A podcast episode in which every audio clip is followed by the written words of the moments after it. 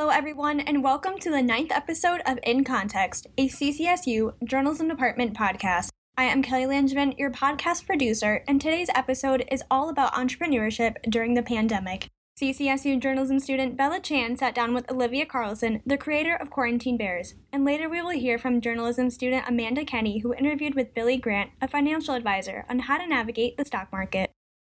For many people, the pandemic brought their life to a halt and left them feeling trapped but Olivia Carlson saw an opportunity to help others, specifically children. So she created Quarantine Bears. It actually kind of just came to me in the middle of the night. I'd never expected to start a business, but I just had the idea to sew two matching masks, one for the bear and one for the child, so that the child can feel more comfortable wearing a mask by having a little teddy bear that wears one too. What do you feel like has been one of your biggest challenges of just starting this in the middle of a pandemic? Like, yes, your business was because of the pandemic, but then it's also, oh my God, I'm in a pandemic.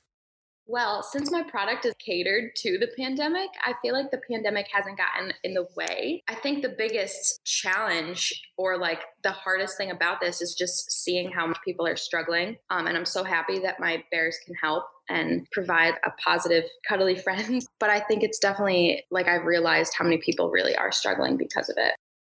I think at the end of the day, whatever your, if you want to say political um, outlook on wearing masks is, everyone has to do it and everyone has to wear a mask at some point and um, at the end of the day it's for our health and it's for other people's health. And i guess my whole idea and mission is just nobody likes wearing masks no matter who you are. I'm just doing this to make it a little bit more fun and for the transition for kids to be easier. And also parents have used the bears as a way to introduce the masks to their young kids who have to start wearing them. So it's just really to make it an easier process do you make masks for the parents too? I do sometimes, and some parents have wanted to like match their kids and their bears.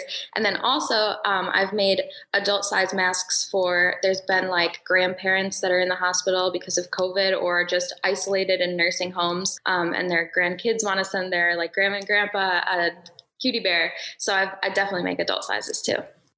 The business's success came as a surprise to Olivia as she confesses to having no knowledge on business or even on how to sew. For Olivia, the beginning stages of Quarantine Bears were a learning experience.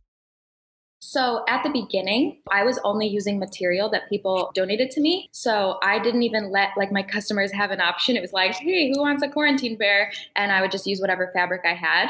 But as time has gone on, more people have donated to me, which is so awesome. But I also purchase fabric now, prints that I like, and people can choose what what color masks they want for their bear and for their kid. Olivia says she loves being hands on in the creation process, but sewing by hand while also managing her business was not possible. To keep up with the high demand, Olivia began working with the mask manufacturer. Though the assistance is great, she admits it also limits what she is able to do creatively. The only downside is that obviously there can't be unlimited amounts of designs and colors now. So I actually just went through the process and I chose five designs that I liked. I don't have them yet, they're in the mail, so they should be here any day. And then after that, I'm gonna try to get them on Amazon. So the ball's rolling. Olivia said even when the pandemic is over and wearing masks is no longer mandatory, she plans to bring her teddy bear business into hospitals to bring comfort to people in a new way. I um, would really like to start looking into how I can get my bears in hospitals to help kids that are in hospitals. And obviously, after the pandemic, there's always going to be people in hospitals. I kind of want to go that route. For now, she says customers can easily make orders on her website. So um, you'll go to cutiebear.com, which is my website, and you'll press shop and then it will have you fill out your name your contact info and then it will ask you how what the child's name is that this bear is going to and how old they are. And i have that on there so that i know what size to make the mask and then they can choose i have a section where you can type in what color mask you want for the kids. So if you have an idea in mind that you want polka dots, you can write that. Or if you just want a pink one, you can do that. And then I go from there and I make the best mask that I think the child would like. Olivia shares that for her, the business is more than just that. It is about what it brings for others.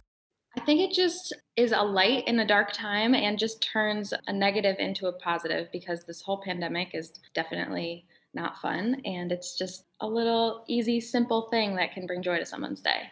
If starting a business isn't the route for you, don't stress. Amanda Kenny spoke with a financial advisor about how college students can benefit from investing in the stock market to better prepare them for their future. What if someone told you you could make some extra cash from anywhere? If you know where to start, Billy Grant says the stock market can be a good investment and you can do it from your phone or computer. You know, at a most fundamental level, buying a stock is buying ownership in a company. And so if you believe in that company, or if you believe that that company is currently not at fair value, meaning the stock price is worth X, and you think uh, the stock price is maybe worth X times two, and for some reason the market or other people haven't just figured that out yet, then you'd want to buy that stock and and appreciate in value what you've put into it. So it's a vehicle that you would use to grow retirement assets. It could be used for short or long term, you know, just depending on uh, what your goal is. You want to try to align your risk tolerance to that goal and then figure out which stock fits that risk tolerance. How can college students make use of the stock market? How would one get started? So, if you are younger and looking to start getting into some investing, much like going to a casino, you need to have a plan before you get there. And when you go to the casino, you don't just show up with the debit card and say, I'm going to, you know, this is my limit. No, you maybe want to show up with $100 cash and say, this is what I'm willing to play with. And the stock market is the same. Before you get started, Grant says you want a financial cushion, about three months of living expenses at a minimum. So if things don't work out, you have that to fall back on. If you've got that, then we need to look at when do you need this asset? If you need the asset for a home purchase in two years, we need to find some more conservative stocks or maybe a blend between stocks and bonds. You know, if this is a long term goal for retirement that's 60 years away, you have the benefit of being able to take a little bit more risk and hopefully going to get more return in reward for that. Why should a college student be interested or even be thinking about investing? How can this make sense on a college student's budget? You know, one of the keys to saving is saving early and saving often, not necessarily how much you save. If, if the question was, hey, I'm on a tight budget and I know retirement's important, how do I save the least and get the most in the long term? Well, the answer to that is starting today. Now, the longer you wait, the more you have to contribute